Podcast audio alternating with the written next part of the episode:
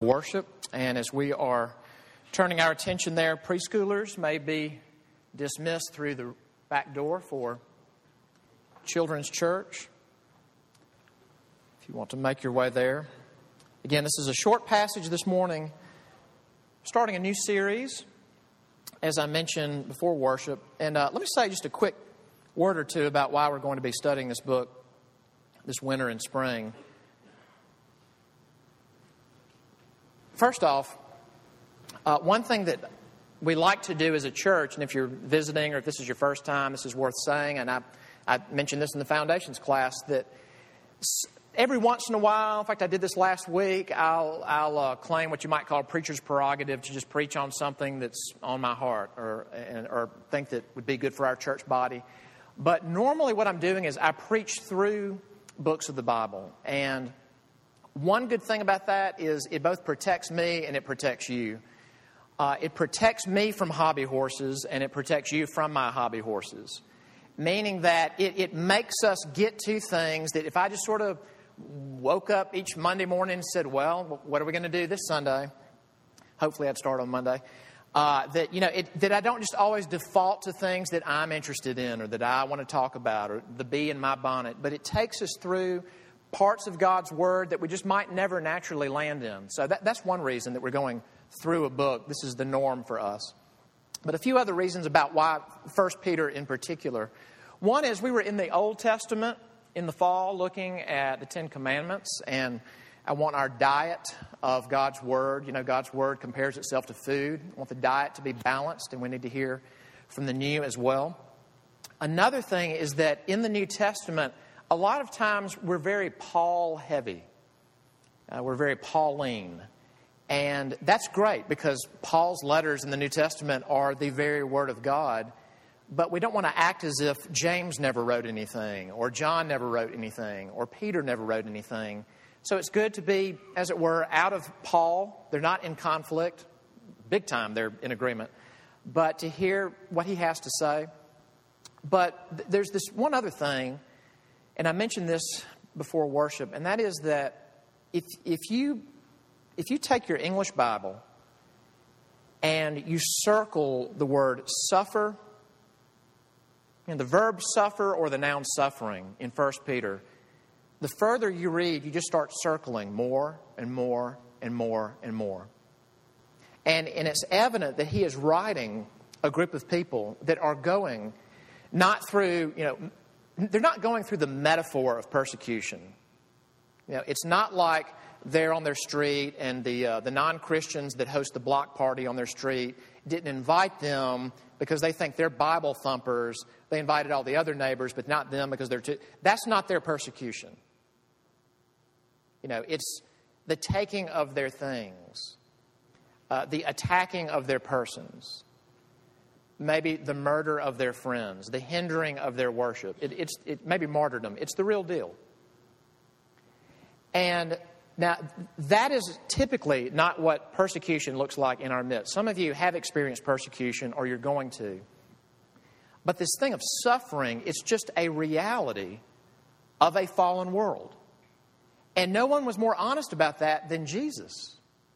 Again, you know, the biblical view of reality is not, well, pretend that it's this way. Jesus was always the voice of realism. If they hate me, they will hate you. And the reality is about in a fallen world, there is pain, there is loss, there is decay, there is death, there is suffering. And with an economic downturn, that can be, that's not the only form of suffering, but it can just be a real opportunity to feel that this world is not right. This world is not my home. And so I thought the timing was, was appropriate for 1 Peter. Now, let me say this, and then I'm going to read the short passage. Um, it's interesting how Peter begins this letter. The first few words, very traditional. You name yourself as the writer, you name your recipients. And then he becomes all theological. Now, he knows he's writing people who are suffering. That's evident. Why does he go all theological when he's writing to people that are hurting and you know they, they, they, need real answers they need real comfort and, and here's the amazing thing and this is absolutely relevant just as robert prayed there are as many different problems and forms of suffering as there are chairs in this room. That was, that was an excellent way to express it. Theology itself won't comfort you in suffering. But it's only when the realities in this theology, it's, it's only when the realities of this doctrine, when they actually grasp you. Not so much that you are intellectually grasping the doctrine, but when the doctrine grasps you in your heart, that's when suffering becomes proportionate. It's not that it's not suffering, but that is when suffering becomes proportionate. And Peter understood this from experience. 1 Peter chapter 1 beginning in verse 1. Peter, an apostle of Jesus Christ, to those who are elect exiles of the dispersion in Pontus, Galatia, Cappadocia, Asia, and Bithynia according to the foreknowledge of God the Father, in the sanctification of the Spirit, for obedience to Jesus Christ, and for sprinkling with His blood. May grace and peace be multiplied to you. Amen. Let's pray.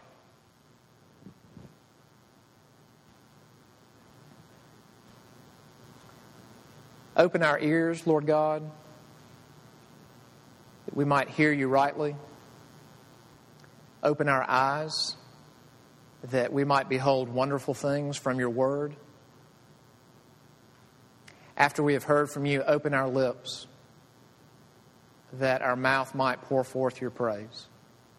And we ask this in Jesus' name. Amen. Several years ago, I, I attended a service that I had I'd never attended a service like this before. It was at Christ Church, which is uh, just a historic presence in, in downtown Greenville. And it was a Maundy Thursday service. Now, that's the Thursday before, uh, the day before Good Friday and the, the Thursday before Easter. And uh, two things that I had never seen before one was just the, the practice of foot washing in the worship service, and that takes its cues from Jesus doing it that night, the night before his crucifixion. That's in John 13, washes the disciples' feet. That was done. It was done to me in that service, and I'd never experienced that before. But there was another thing that was done that I had never seen. I didn't grow up in, in the Episcopal Church, so there are just some things in that tradition I'd never seen. And one of them was that that service is when something is done called the stripping of the altar. And it's, it's this very abnormal thing that really only happens for about two and a half days in the church year. That when you near the end of the service, as you know, in the, in the mind of the church, as you're moving toward the imminent arrest and then killing of Jesus, that the altar up front is completely stripped.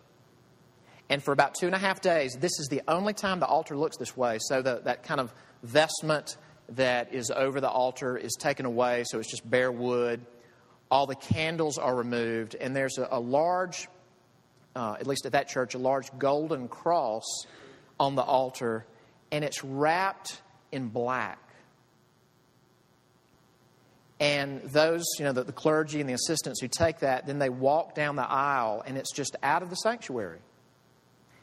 And what was interesting was I happened to be sitting behind a lady, and she was watching this. And as the um, as the clergy and those assisting, as they receded by, she began to cry, like I mean, like it was a funeral.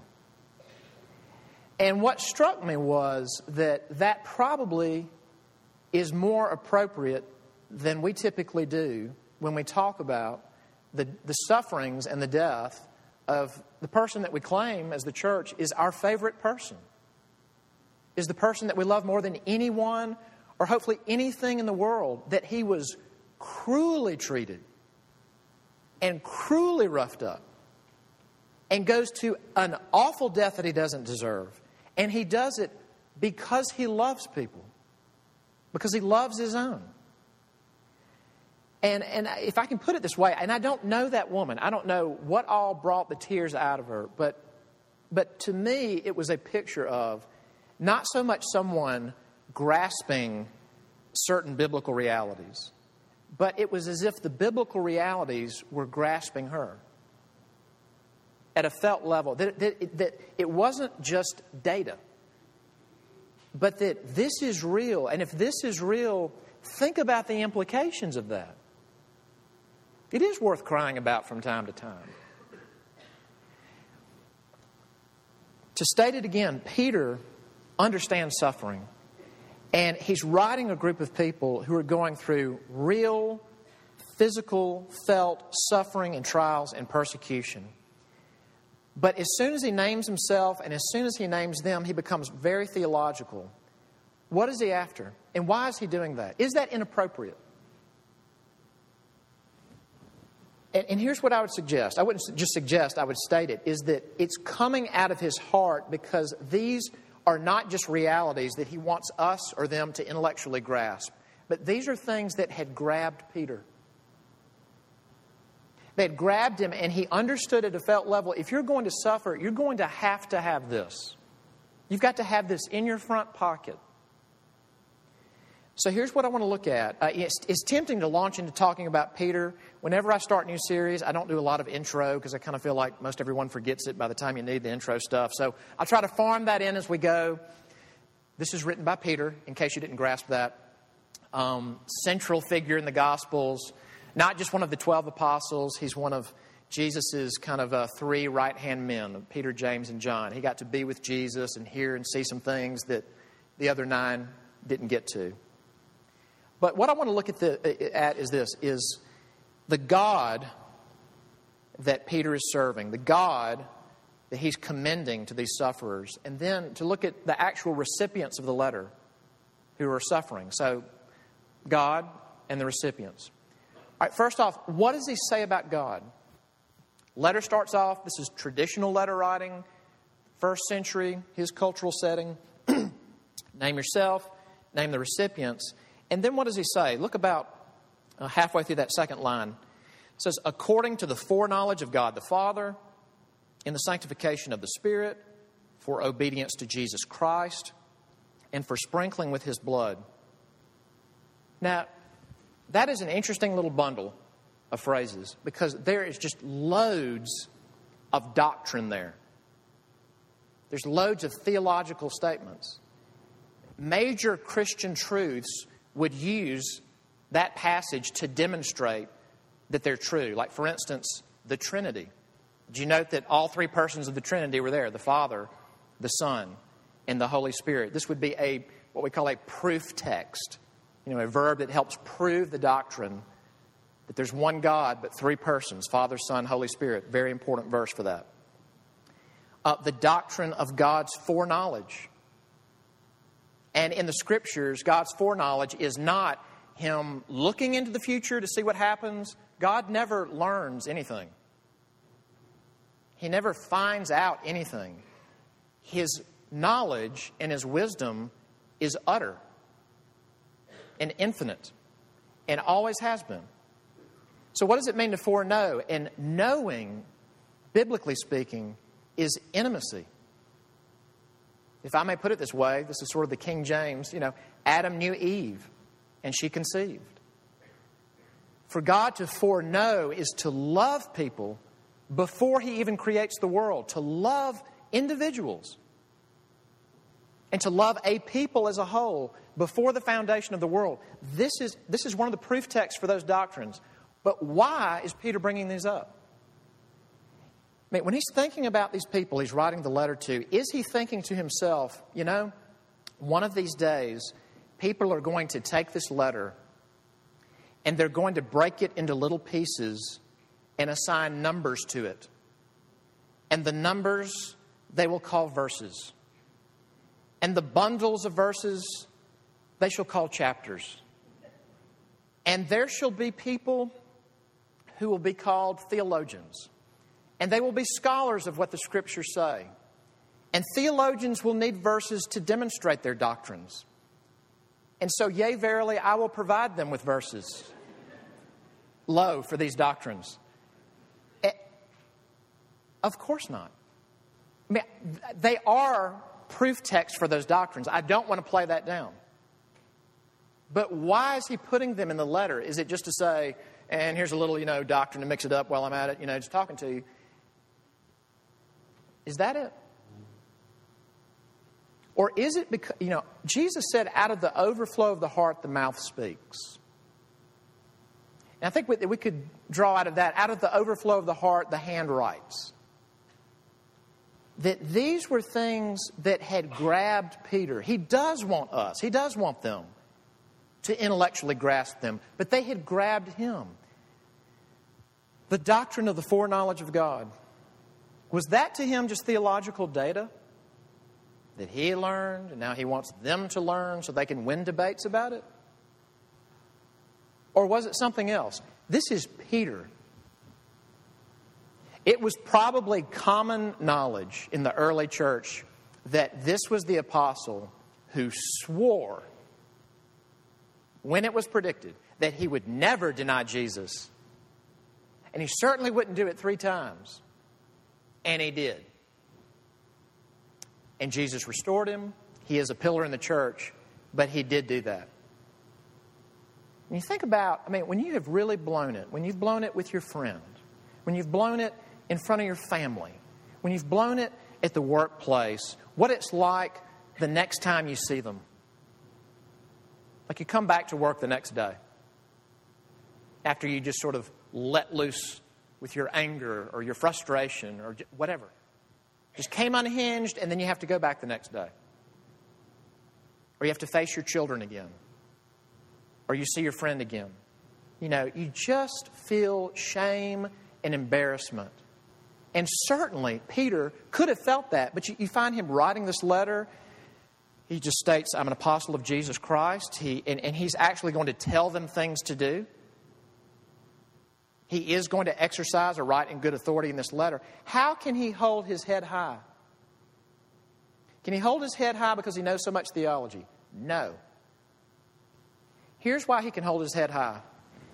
If you read the end of the Gospel of Mark, there's a little detail there about Peter that the other three Gospels don't tell you It says that when Jesus rose from the dead, Easter morning, and the first witnesses of the resurrection were not the apostles, the first reporters were women, the first witnesses were women. And when the women get there, they see angels. And one of the angels says to the women, Go tell the disciples and Peter to meet the Lord in Galilee. And I want you to stop and think about what that means. How did Peter get the message, even though you denied him? Even though a servant girl sent you packing? Even though you lied when he invested three years of his life in you? Why does he still want to be with you?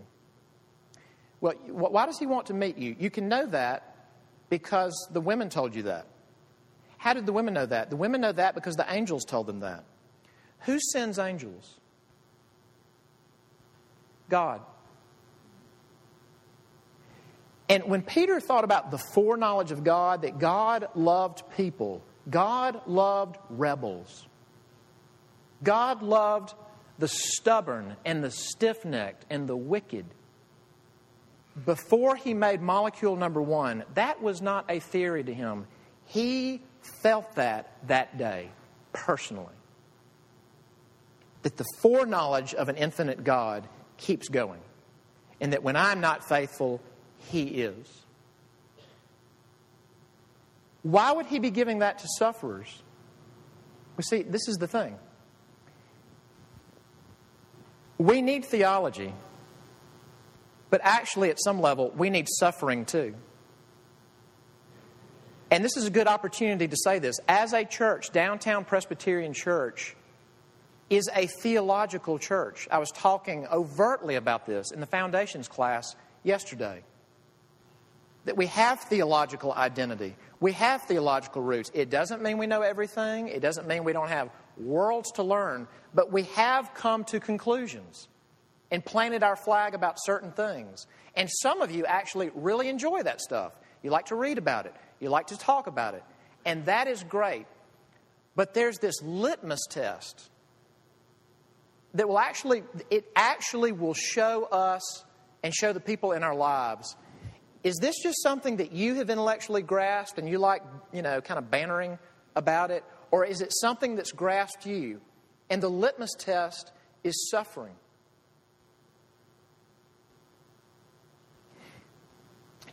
In our assurance of pardon, oh, let me back up. In our confession of sin, it talked about that God is a God of wrath.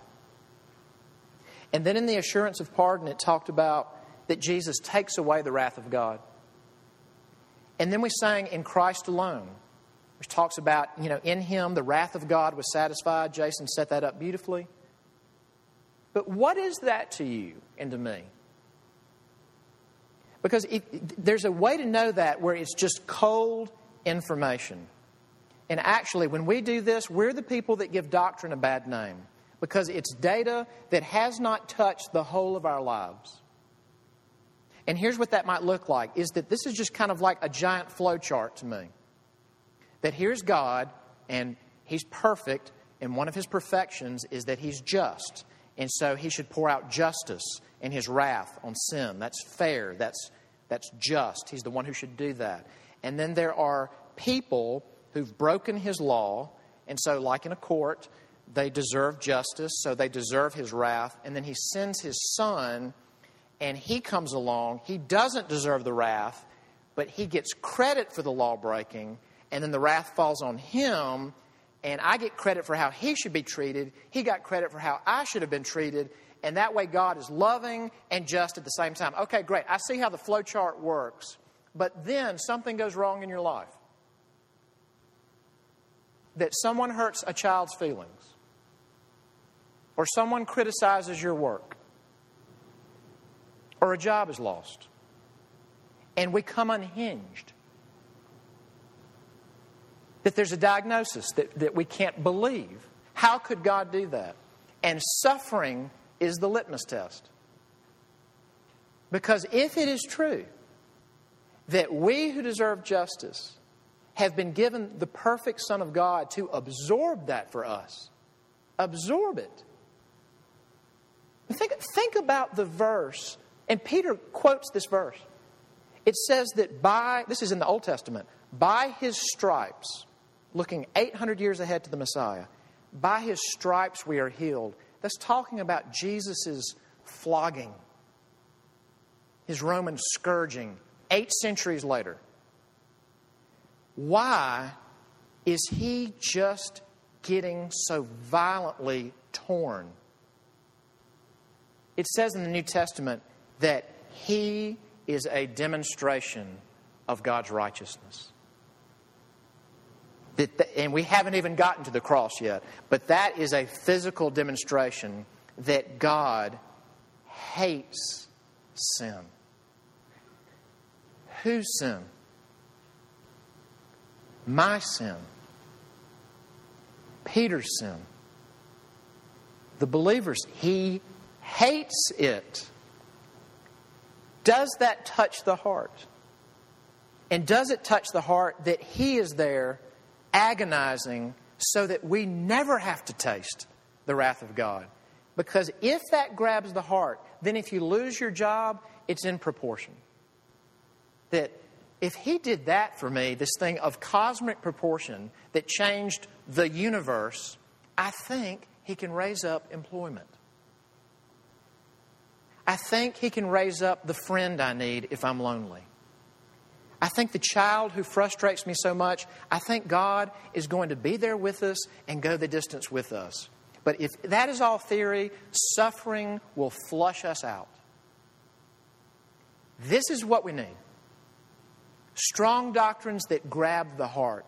He loves, He cleanses, He changes you, He sanctifies you from the inside out. We need all of that to grab the heart. Now, what about the recipients?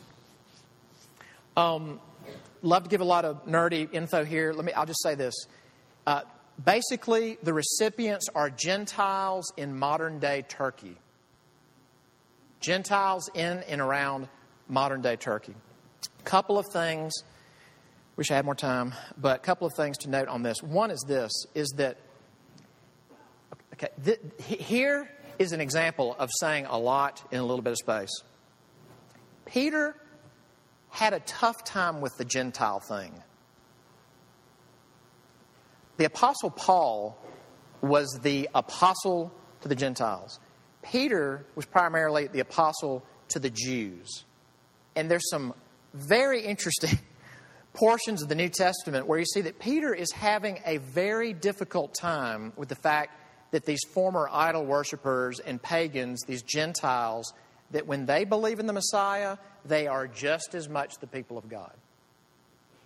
They are just as much inheriting all the promises. In fact, they are just as much children of Abraham. that was, it would have been hard for us too. I, I guarantee it. But, okay, here's the thing about God sanctifying and changing and going the distance with people. You already see how Peter is changing because he calls them the elect exiles of the dispersion. What does that mean? The elect was a term for Israel. But there are all these nations. There's Philistines, there's Hittites, and there's Canaanites, there's Moabites, there's Egyptians, there's all these other nations. But there's one nation, there's one people that God elected for no righteousness on their part to love them. He foreknew them and He sets His love on them. They are His elect. And here's Peter from that ethnic background writing to people who are not from that ethnic background. Their family tree does not go back to Abraham. And he calls them the elect. The, and this is weird. He's writing to people who are not nomads. They have homes, they have addresses, they have backgrounds there. They might have backgrounds there for 500 years. And he calls them exiles. And he says you're part of the dispersion. What does that mean? The dispersion was a term you find in Jewish literature for what happened when the Babylonians in the 500s BC took over Israel or took over Judah and brought the Jews into their inhabited territory and ended up spreading Jewish people all over the world. And that's the reason why, when you get to the New Testament, what are these synagogues doing in all these pagan cities? It's because of the dispersion. And what's really amazing about that is that when these first evangelists, these first apostles, when they go into a city that they've never been, where did they start preaching? Did they go to a street corner and set up their little, you know, whiteboard and go, okay, uh, let me talk about somebody you've never heard of before? They start at the synagogue where they can quote people's scriptures to them and tell them about the man who's fulfilled them. How did God get synagogues in all those places? Through a difficult, difficult providence, he dispersed his people. And this is incredible. Peter says to Gentiles, You're the dispersion. And I want you to think about the ramifications of that, not only for them, but for us as a church. I told Dana this morning that the thing after the foundations class yesterday, the thing that left me pulling out of the parking lot, just sort of shaking my head, and not sad shaking, but sort of blown away shaking, was that when I moved here five and a half years ago, I just kind of hoped that someone would like me back. You know, I just kind of hoped that. I mean, I knew there was this core group of people who were committed. They were already doing this thing, but I thought, I don't know if anyone wants to come to this. And there are already other churches. I, I mean, I don't know and all the insecurities and sin and wiggity whack things that, that go with that. But wiggity whack things that go with that. Just for our visitors, we hope you find a church home after hearing that. Um, but I think that what I thought would be just sort of, you know, oh, wow, what if we achieved that? What if people who worked downtown or lived downtown, what if they took an interest in what we were doing? And it really hit me yesterday that that's not, that's not how high the bar is, or that's not the gold standard. But the story behind the story is what God is actually doing. It, it, was, it was people in the class, and they have not joined yet, so I don't want to sign, sign them away. But it was people saying, I already work downtown. Or I, already live downtown. One couple said, We both work downtown. We live close to downtown. We want to, li- we want to move closer into downtown. And it hit me, it's not so much like, hey, let's parachute in and see if anybody wants to come to this downtown church. It hit me that what God was, is doing, has been doing, and is doing, is dispersing His people into the downtown. Workplaces, neighborhoods, whatever. And I'm not trying to set them up as, oh, and they are the elite of our church. We have, we have people spread out all over the city. But it just hit me that that cannot find its origin in anything that we've done. Nothing good in this church does. But it's God dispersing people. If, if you are here this morning and you know Christ Jesus, this is really, I mean, it could be a paradigm shift in how you think about yourself. If you are in Christ, you are part of God's dispersion. Why are you on that street? Why are you in that office? And, and we could even make this as real as why did you lose your job? And when you would have been with this group of people, now you've been thrust into this change and you're with these people. that God spreads us out to be the body, to be it in Greenville, to be it with neighbors, to be it with the apartment next to you. That we are the dispersion just as much as they were in Asia Minor. Let me say this too. he, he, he kind of says his little intro, and then he says, Grace and peace be multiplied to you. It's not the first word that should give us problems, it's the second. Grace should make a lot of sense. Okay, you can deny Jesus and now you get to write parts of the Bible. Uh, yeah, that's undeserved favor. Okay, yeah, grace. You should be an expert in that. Peace to sufferers. What would you think? What would you think of me if I flew down to Haiti and I walked into one of these tent cities maybe where some cholera epidemic is either raging or, or has already raged through. What if I walked into this tent city and said in Creole, May peace be multiplied to you?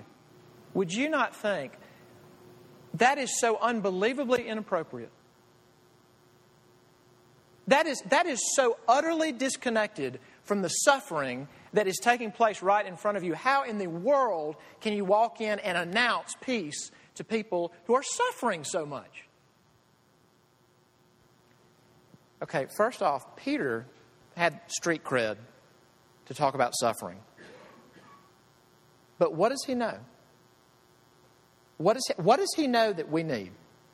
He knows this is that if your peace, if your sense of what the Israelites knew as shalom, if that comes from your circumstances being great, your peace will be a roller coaster. It will come and it will go, and the smallest little thing will undo it. However, if you have the peace of Christ, if you know that God loved you before you even knew that you were you, that He loved you and He sent His Son for you, as Jason said, he doesn't, he doesn't just love you, he likes you.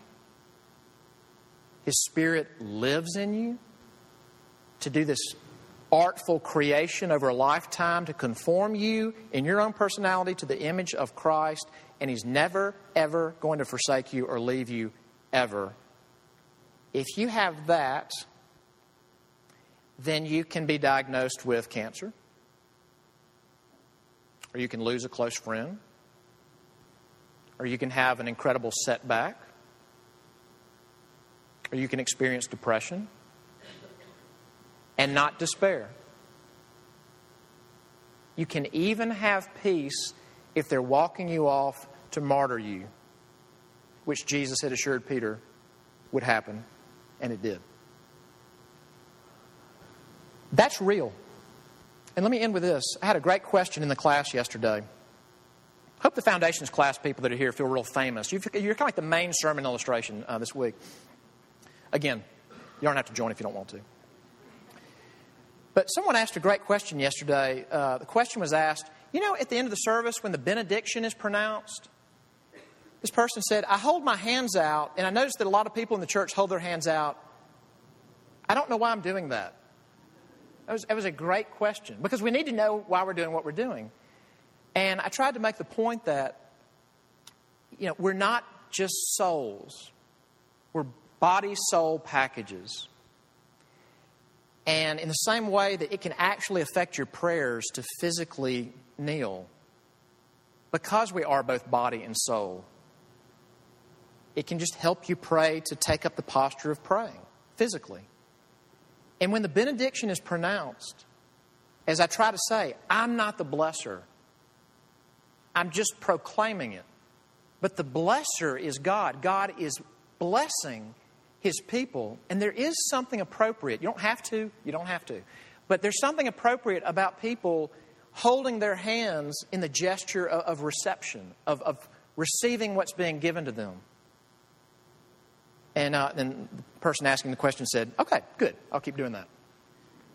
But I, I just I want to end by saying this that often the benediction ends with what? The Lord bless you and keep you. The Lord make his face to shine upon you and be gracious to you. The Lord turn his face towards you and give you what? Shalom, peace.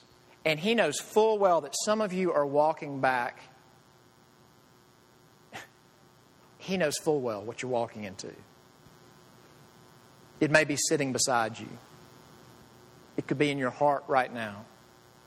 He's not saying pretend like that's not real. He's saying if these things are real, know in the midst of it, as an exile, as a dispersed believer, as my child, you have my peace. You have grace and you have peace, and it's not a fiction. You have it. Amen. Let's pray.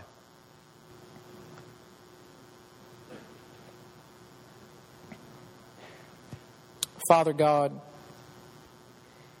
we ask together that these things won't just be talking points, theology bullet points, something for debating or something for a cool discussion we do want to learn.